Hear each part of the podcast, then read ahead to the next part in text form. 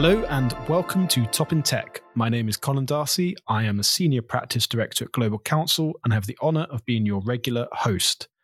We're going to be focusing on two themes today. First, what is happening with privacy and data protection law in the United States? We see some progress in Congress. The Federal Trade Commission is busy consulting on new rulemaking, and California has just passed its own act to protect children. I'm delighted that Ugonma Nwankwo is with me She's a senior associate leading on US tech policy out of our DC office, and she's going to unpack all these myriad developments for us. Second, we've got a new government in the UK led by Prime Minister Liz Truss, and we have a new Digital Secretary of State, Michelle Donelan. What does this mean for the UK's flagship digital regulatory proposals like the Online Safety Bill? Thankfully, I've got Megan Stagman here. She's an associate director in GC's London office, and she's going to talk us through it. So, Ugonma, if you don't mind, I would like it if we could start on the US side of the pond and just dig a little bit into what is happening on the prospects of a US federal privacy law. It sounds, if I'm right in characterizing this, that we are seeing some of the most optimistic and positive signals out of DC that there could be progress in some time. So, could you just give us a little bit of commentary on that? I mean, is that correct? If it is correct, what, what are we actually seeing and what do we think will happen coming up next? Yeah, so that is correct. Um, bills have made the most progress that they have, you know, ever. So the short answer to your question is that the passage of a new U.S. privacy law is unlikely to happen during this particular legislative session as lawmakers shift gears from legislating to campaigning for the November midterm elections. But with that said, currently in Congress, there are multiple privacy bills circulating. So in the Senate, there is the Kids Online Safety Act and the Teens Online Privacy Act aimed at increasing online protections for children. And both of these bills have bipartisan support. And in the House of Representatives, we have the American Data Privacy and Protection Act, which, if enacted, would set a national standard for how companies collect, process, use, and share the data of all Americans, which also has bipartisan support. Now, notably, all these bills have advanced out of their respective committees and are now eligible to be considered for a vote on the floor of their respective chambers, which is very significant. ADPPA, in particular, um, has never gone this far. A comprehensive federal privacy bill protecting all Americans has never made it this this this length. Um, but there is actually some disagreement between some House and Senate lawmakers over whether to prioritize expanding protections for children specifically or advancing privacy safeguards for all consumers right now. And given the differences between the privacy bills and their privacy focus, reconciling them in the event they pass each respective chamber may actually prove quite challenging. Also, the American Data Privacy and Protection Act, which is the most discussed bill of the three, still faces quite an uphill battle just making it out of the House of Representatives. Uh, the bill's state preemption provision has garnered significant opposition at the state level because the bill would essentially override many kinds of state laws. And also, Senate Commerce Committee Chair Maria Cantwell has concerns about industry loopholes in the bill's text. Her opposition remains a major obstacle to the bill's successful passage through the Senate because her committee controls the fate of any data privacy bill. So, all in all, even though there is increasing pressure on Congress to pass privacy legislation and privacy bills have seen significant progress, it's just very unlikely to happen during this legislative session. So, if we take that together, Ugonma, the message is there's been progress, there is growing momentum, often in a bipartisan form, towards privacy focused reforms, but we're not quite there. And so if we return to that question that we we often explore is whether Washington DC can do tech policy, I think our answer would be still not yet in this regard, but perhaps there are other avenues by which privacy and new privacy rules are going to be pursued. And that takes us on to the Federal Trade Commission, where we know that that body led by Lina Khan is investigating the potential for new rulemaking aimed at privacy. So, can you just comment a little bit on, on what, what's happening here? Is this the Biden administration trying to go via regulators because it can't get stuff through Congress? Yeah, so the Biden administration issued an executive order in July last year on promoting competition in the American economy. And Biden issued this order because there is recognition that a whole of government approach is really what's needed to address unhealthy concentration and unfair methods of competition across the economy. And this effort actually calls on several federal agencies, including the FTC, to take action. But even though the executive order is primarily focused on competition, it does urge the FTC to use its rulemaking authority to address unfair data collection and surveillance practices that may damage competition um, and consumer privacy. And since then, we've seen the FTC file an advance notice notice of proposed rulemaking on the prevalence of commercial surveillance and data security practices that may harm consumers. And by filing this notice, the Commission is really signaling that they are seriously considering creating privacy rules. But I should note that the White House would prefer for Congress to pass legislation for three main reasons. So, the first is that the rulemaking process can take years, and well, because consumers need protection now, right? And the second is that the FTC creating privacy rules would most likely face a legal challenge, especially following on from the Supreme Court's EPA ruling earlier this summer, in which the court invoked the major questions doctrine, which essentially states that if an agency wants to make rules on an issue of major or political significance, it's action must have clear congressional authorization. And currently, it's not quite clear that the FTC even has the statutory authority to create privacy rules for entire sectors and practices. And third, congressional legislation would provide, you know, the clear legislative authority and direction to the FTC and could also touch on issues such as, you know, state preemption and private right of action that are beyond the agency's reach.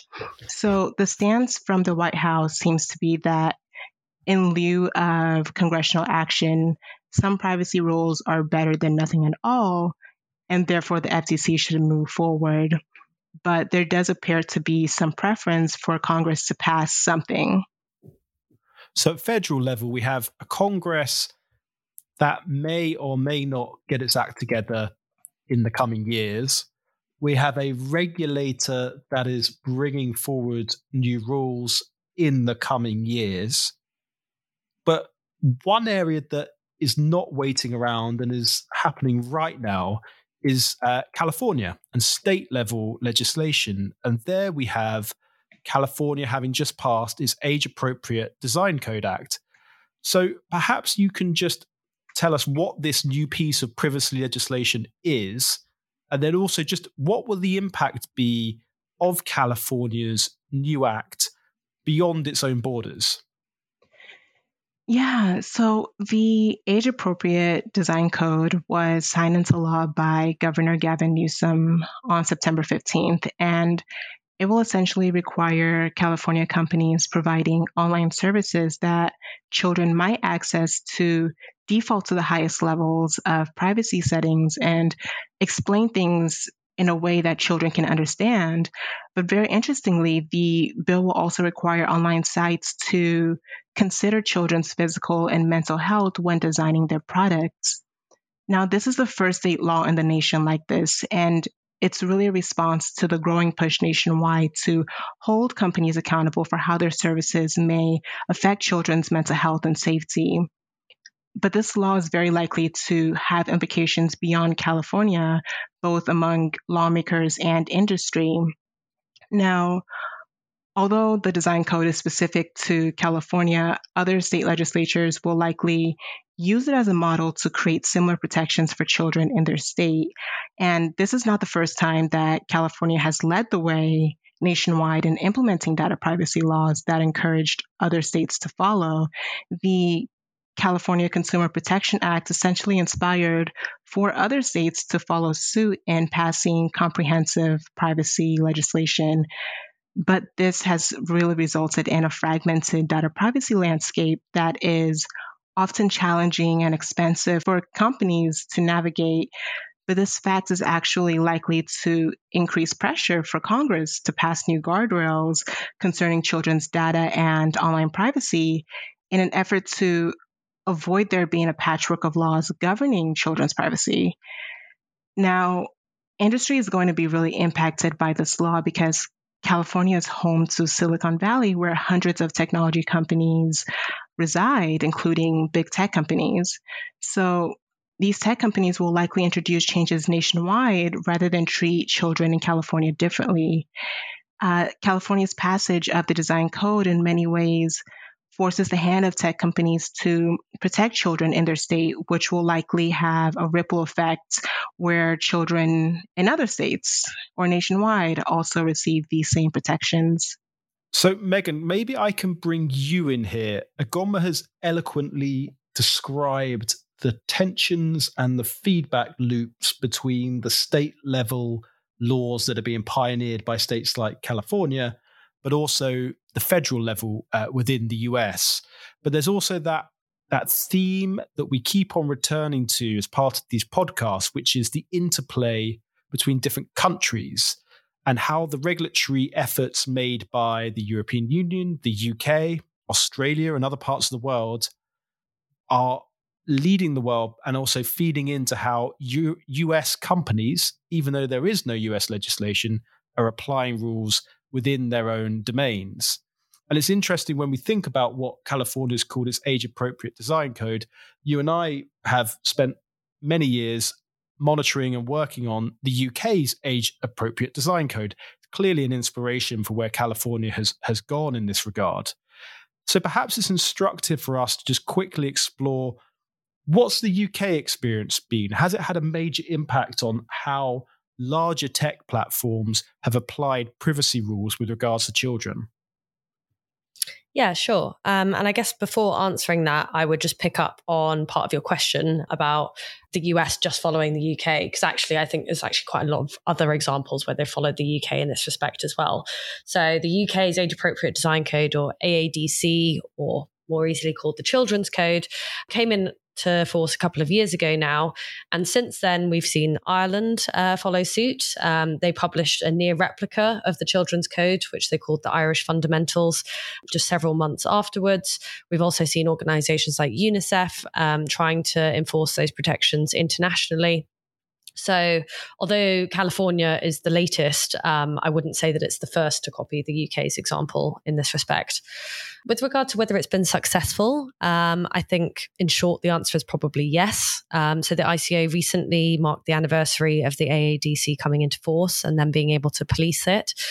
And as part of celebrating that anniversary, they published a blog post looking at the changes that numerous companies had made in the year since a couple of very high profile examples. YouTube, for example, uh, now has new reminders uh, for children to take a break or when it's their bedtime. Facebook and Instagram uh, now have new limited targeting, so they can't target for certain characteristics such as age or gender or location when it's a child. And even gaming companies like Nintendo, they have a new uh, requirement where you have to be over 16 now to create your own account. So, maybe it's a coincidence that all of these companies have suddenly decided to implement these policies, but it certainly seems that this could be a causal link to the regulation that came in um, a year ago. So it's already been fairly successful. Um, I guess, kind of looking forward, the ICO isn't done yet. Um, they've already said in our conversations with them that they're quite keen to show some more stick when it comes to this and really show that industry is complying. As a result of that, they're going through a number of uh, scrutiny and investigation processes. In particular, there's kind of four big investigations that um, the ICO is expected to publish its conclusions to in the coming days. There's another nine organizations across gaming, social media, and video platforms that are being audited, fully checked out for how they're conforming with this code. It's likely that we might see some kind of like big high profile punishments coming to show that the ICO is really taking this seriously. The final thing that I would say um, is just that the Children's Code hasn't been a static document um, in the UK. In fact, uh, they published just a few weeks ago that they would be expanding the scope of it. And now, rather than just looking at services like gaming, social media, video platforms, as I mentioned, they're now going to be expanding the scope to also cover adult only services where there is any possibility that a child might access it. So, in practice, that probably means things like pornography websites if there's a risk that a, child or a teenager could stumble across that website, that site now has a duty to set up new age verification measures to ensure that they can't access any harmful content. This is quite interesting because, um, firstly, it's something which has been kind of a political debate for a number of years in the UK. Back in 2017, they were talking about implementing these age verification um, measures on pornography sites, and it didn't happen. Um, now it's looked like it was going to come back as part of the online safety bill, um, and that then got caught up in political turmoil, although it looks likely to return. But in the absence of that more kind of immediate action, uh, this is quite an interesting example of the Information Commissioner in the UK using its existing regulatory toolbox, expanding that, and now kind of bringing uh, pornography sites uh, within scope. So it will be interesting to see what happens with that. But I think watch this space essentially. So if we're going to take that experience over to California, I suppose that the headline conclusions are firstly, yes, the UK's design code has made a pretty big impact, and we could anticipate the same taking place in the US. And the second, it's a moving feast. The design code that was brought into law uh, recently is possibly not the end of the story. So the rules possibly will evolve with time and shape how uh, tech platforms apply their practices moving forward. So, Ugonma, final question we've talked about almost a static situation in which we have a Biden administration and we have Democrats in a strong position, albeit not not without caveats, but strong position within Congress. Uh, we've got the midterms coming up in November. It's anticipated the Republicans will win one or both houses. Does that change things for our analysis here? Is it more or less likely or the same that we'll see new privacy law at a federal level in the US? Yeah, so I think it depends. I don't think that we can look just at whether Republicans win the House or Senate or both. I think that whether we see privacy legislation move forward also depends on things like the margins Republicans potentially win by. So, for example, do they win by a handful of House seats or is it a landslide, landslide victory? One scenario will make um, negotiations a lot more feasible. But it also depends on the actual individuals and what their policy obligations are. For instance, are these Republicans that are very concerned about data privacy or are these Republicans who are more concerned with content moderation and free speech issues?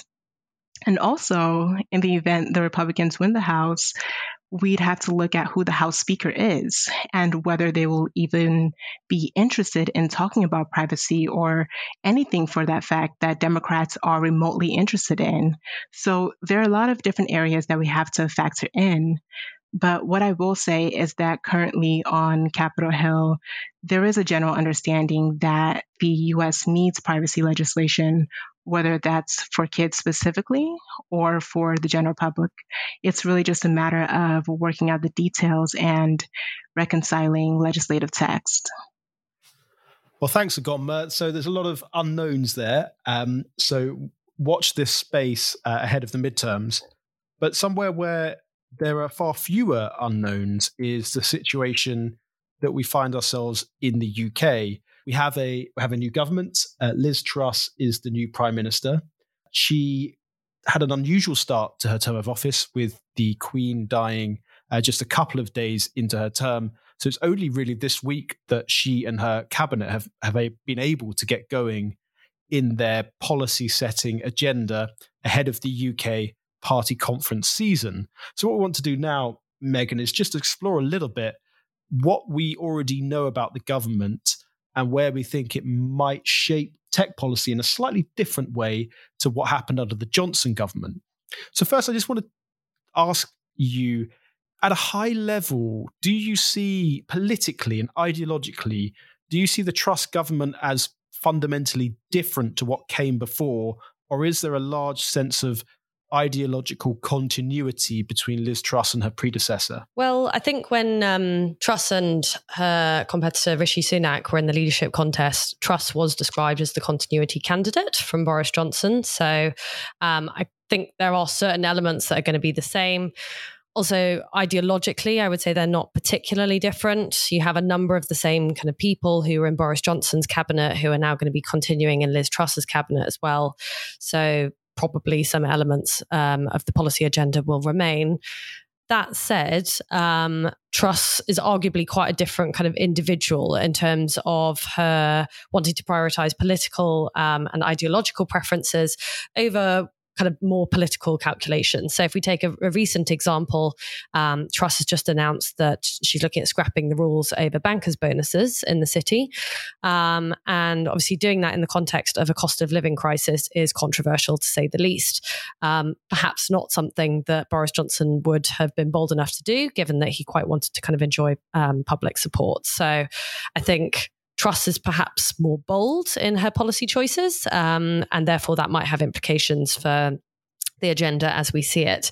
Um, the only thing I was going to add um, to your question about what we already know about government is that actually some elements uh, are still uh, not quite filled in yet. So, although we have the secretaries of state and we know who the junior ministers um, are going to be, quite a lot of them haven't yet uh, had their specific briefs or roles um, outlined yet. So, we know what departments they're going to work in, but not what topics they're going to work on. So, hopefully, that sort of information is going to filter through in the coming days, but there's still quite a lot of blanks.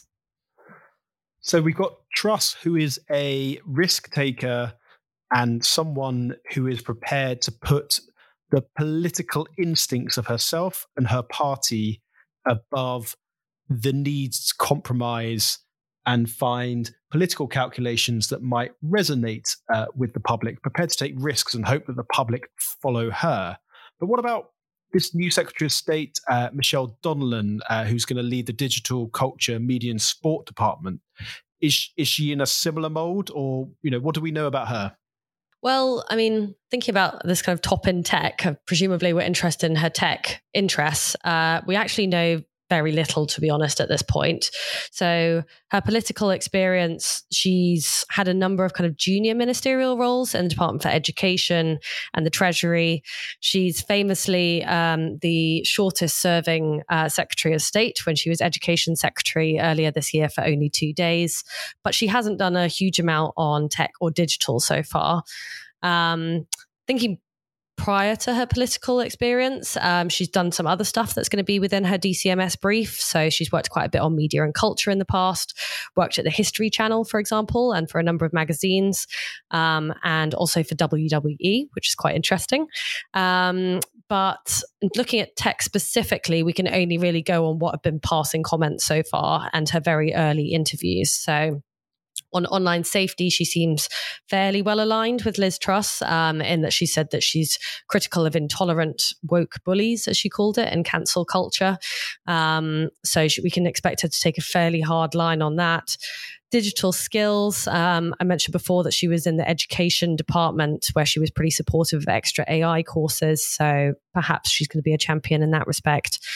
Um, and on data, um, she established a higher education data reduction task force to reduce unnecessary data reporting, which is interesting only because um, GDPR is currently being looked at as to whether it can kind of cut red tape um, and reduce unnecessary data uh, processes. So we'll see what comes of any of that, if that's actually um, going to dictate her future position. Obviously, there are a lot of other new kind of political dynamics to think about. Um, but I think given her lack of uh, past experience and um, strong feelings on the subject, perhaps DCMS officials and number 10 are going to have a bit more of a steer on her position than, for example, her predecessor. Okay, so taking those together, Truss the risk taker, Donelan slightly unclear, um, but someone who's who's worked her way up in quite a short space of time within the party and is clearly ambitious. So if we take all that together, what, what does that actually mean for tech policy in the UK? We've seen a lot of pause bills in Parliament. The, the data protection and data information bill has been paused. The online safety bill has been paused are these indefinite pauses or are we just seeing a few tweaks and then they're going to come back uh, and largely fulfill the agenda that they inherited from the previous government? Well, I think um, in short, I think they will come back probably um, in some form of, or another. Um, I think it's worth remembering that Liz Truss actually asked the previous DCMS sec- secretary, Nadine Dorries, to come back and continue in her role, uh, which was something that Dorries turned down. But that certainly seems to suggest that she wants to pursue a fairly similar agenda to uh, what the last government was looking at. Um, looking specifically at some of the the files that you've mentioned, uh, the online safety bill. Yes, definitely. I think that will come back um, probably uh, fairly quickly. Uh, has said that that is her personal number one priority. Um, and there's also quite a lot of um, political storm around it, given that uh, a new inquest has just kicked off this week into the case of Molly Russell, which was the sad case of a 14 year old girl who committed suicide a few years ago after viewing self harm content um, on social media. So, given all of that political context, I think it would look quite bad for the government not to take that forward. Um, data bill, uh, yes, I think uh, that will go ahead, although it looks like they are probably going to tweak that. It was initially meant to kick off the kind of normal parliamentary process at the beginning of September, but that got paused. Um, I think uh, understandably, given that the new government wanted to take a look at it again uh, before it started going through Parliament. This is also quite a kind of big political opportunity for the Conservatives, given that the potential divergence from GDPR is being hailed as a big, major GDPR. Um, sorry, Brexit dividend. Um, so they want to make sure that they get that right, but I do think it's coming back. Um, and then on AI, which is maybe another one that's worth flagging. Um, that's still fairly early stage. Um, so the Office for AI in the UK, which is a governmental body, is currently doing a consultation um, on a new um, series of cross-sectoral principles that different uh, regulators would implement in their respective spaces. That is closing on Monday. So um, I think there's still plenty of time for the new government and Donelan to shape what the outcome of that is. But I would be quite surprised if it didn't go ahead in some form or another. Great. So the story is largely of continuity, but we are going to see perhaps a distinctive mark from Donelan and or Liz Truss's number 10 on the precise details of some elements of the flagship bills that the government is looking to take forward. But let's let's sort of zoom out a little bit here. Um, we've talked about how the age appropriate design code interacts with what has been happening in California, but there's this broader question about how do the UK and the US interact on tech policy? And clearly, there are some areas where the US administration will have certain concerns, as they do with the EU, about the direction of travel of where the UK is going. I think the online safety bill or the digital markets unit would be would be examples of that. So, Goma, can I just ask? I mean, in the tech policy world in Washington, D.C., or indeed on the West Coast, does the new Truss government sort of register on the radar, or is it the European Union that really is still the point of reference for US tech policy discussions? I don't quite see the Truss government having a significant impact on tech policy in the US. And hopefully that doesn't, you know, sound too harsh. But from a US perspective, the focus is still primarily on the EU. And in many ways, that's because the EU has really become the de facto standard setter for the tech world. The Digital Markets Act, the Digital Services Act, the AI Act, among others, all have pretty major implications for the top companies in the US. So Washington is definitely paying attention. I've heard more discussions about how to promote transact transatlantic cooperation between the US and the EU on key technology areas such as AI, biotech, and semiconductors than I've seen between the US and the UK. And currently, the US and the EU are working to establish a new transatlantic data privacy framework to safeguard cross border data flows. And I don't foresee the US pursuing anything similar with the UK in the short to medium term um, they'll definitely hold off until things are finalized with the European Union. And there's also the US EU Trade and Technology Council, which fundamentally aims to advance transatlantic cooperation and a democratic approach to trade, technology, and security. But this isn't to say that the US isn't paying attention to what's happening concerning tech policy in the UK, we've spoken a lot about the UK's Age Appropriate Design Code Act. And that design code actually motivated a few members of Congress to write a letter to big tech CEOs urging them to bring those same protections to the US.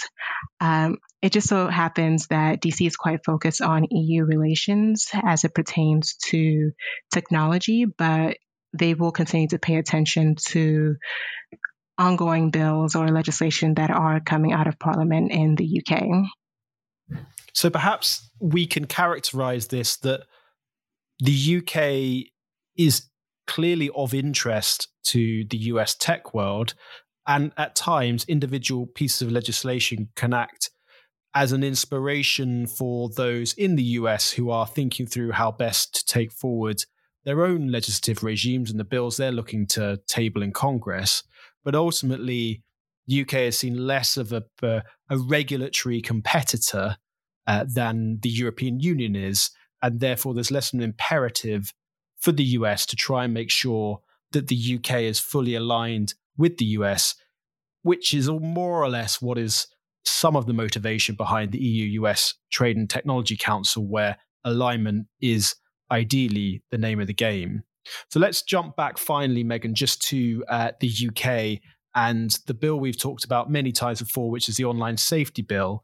During the leadership campaign, at the start of it at least, there was quite a flurry of conversation around the online safety bill, quite a lot of criticism within the Conservative Party towards it. In response, Liz Truss said she wanted to do basically two things uh, protect under 18s, or at least focus the bill on protecting under 18s, and the second was to make sure there were sufficient freedom of speech protections within the bill. So, how do you see this playing out now that her government is in place? How will Michelle Donelan and her department go about implementing uh, these aspirations? Well, I think to take uh, the second one first, um, because I think this is actually the one which is turning out to probably be the more likely change. Um, so, on freedom of speech. Um, interestingly, actually, earlier today or yesterday, Donelan uh, did a round of interviews um, and said that uh, this was something that she was going to be prioritizing. Um, it seems quite likely that the form that will take is removal of duties on legal but harmful, or at the very least, weakening of those duties. Um, so things like bullying and harassment, which aren't actually illegal, um, but that the UK government was previously trying to make um, online platforms remove from their content. Um, the other element that could come into this freedom of speech is around journalistic exemptions, which are currently written into the bill, um, and potential must carry obligations on so called content of democratic importance. So that would have basically meant that platforms have to leave up stuff that's from don't know, politicians or journalists um, who are talking about kind of political state of affairs. Um, it's possible that might be expanded further. Um, it's something that has been very controversial so far, but the UK government might try uh, to really push given uh, the new priorities of the current Prime Minister and Secretary of State. Um, going back to the first one that you mentioned on children, um, that seems a little bit unclear, uh, less clear at least um, for the time being. Um, Truss had previously said that she wanted to strengthen these protections, um, but in the current language that we're hearing from Donelan, um, she has said that those protections are, quote, absolutely not changing. Whether that means, uh, don't worry, the protections for children aren't going anywhere and this is still a priority of mine, or whether it means um, this isn't something that we're going to change and actually we're going to focus all of our amendments on the freedom of speech thing, not currently clear. Um, but certainly it seems a bit less um, likely than the freedom of speech amendments. If we do see changes, however, um, it's possible that will take the form of strengthened age verification um, requirements. So at the moment, there's a lot of language around age assurance, uh, whereas age verification um, is a, a, slightly more specific form of that um, that might require, for example, a form of identification being provided to prove someone's age, or a possible mandate for proactive technologies. So these platforms having to go out there and actually find uh, content that is harmful to children, as opposed to just taking it down when it is alerted um, or presented to them. So not clear whether that will happen. It's still currently um, being debated. As you can imagine, there's a bit of a flurry of civil society all trying to do lobbying at the moment, but it certainly seems that there will be change in some form or another. I suppose we can reflect on the fact that there is a certain strength in the ambiguity of pledges made on the campaign trail in the sense that a pledge to protect under 18s as part of the online safety bill could could be enforced you could argue by the bill as it was already drafted or indeed should the department uh, decide to uh, could even be strengthened. Likewise on the freedom of expression you could see potentially modest almost symbolic changes or you could see quite radical reform the, the government has quite a lot of leeway here to fulfill what liz truss pledged to do and they can do so in a way whether modest or ambitious, that wouldn't necessarily embarrass the prime minister in the commitment that that she took. So we'll see how that that develops. But as you say, it looks like the freedom of expression area is where we are likely to see the most changes between the bill that was around before the summer and the bill that is likely to resurface in the autumn or the fall. So just thank you both. Uh, thank you, Megan. Thank you, Ugonma. That was great uh, talking to you today about where we are, both the US uh, and in the UK. And just to say thanks to everyone who's joined this week's uh, podcast. As ever, if you, your business, or your investment are exposed to the developments we've talked about today, which are most notably US privacy law, or indeed UK developments around content moderation, please don't hesitate to get in touch. You can find the contact details for Megan and Ugonma at the GC website, which is www.global-counsel.com or via the link in the podcast notes. In a couple of weeks' time, we are going to have our next conversation podcast with Jo Twist, and we're going to focus on the regulatory issues associated with the gaming sector. See you then.